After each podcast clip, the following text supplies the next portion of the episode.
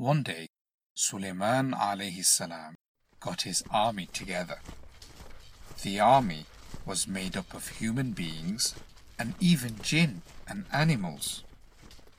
They all went out on a march. Along the route, there was a valley of ants. When Sulaiman alayhi salam approached the valley, he heard an ant saying to its fellow ants, Oh, ants! Suleiman and his army are heading your way. So rush into your homes, otherwise you may be crushed under their feet, while they would not have realized. When Sulaiman alayhi salam heard the concern of this ant for its friends, he smiled. He remembered the great bounty Allah had given him.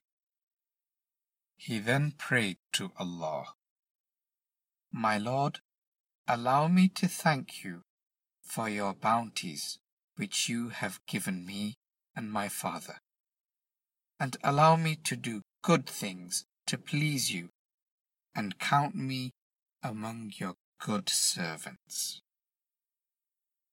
The blessings given to Suleiman alayhi salam were unmatched.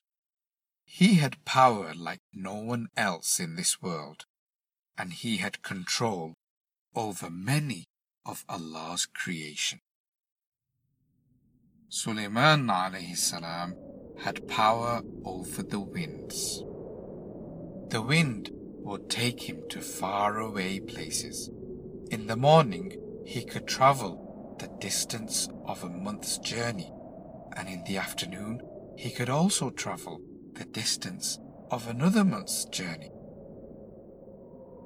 So in a day, Suleiman alayhi salam could travel the distance of two months. Here are some of the lessons that we can learn from the story of Suleiman alayhi salam. A younger person may have more knowledge on a certain topic than an older person.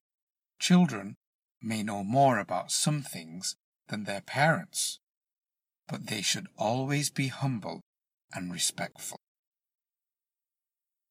We should thank Allah for all the blessings He has given us.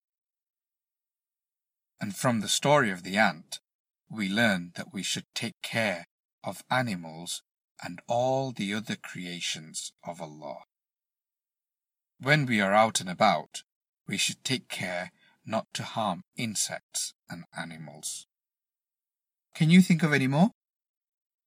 I read this story from Safar Year 6 Islamic Studies textbook.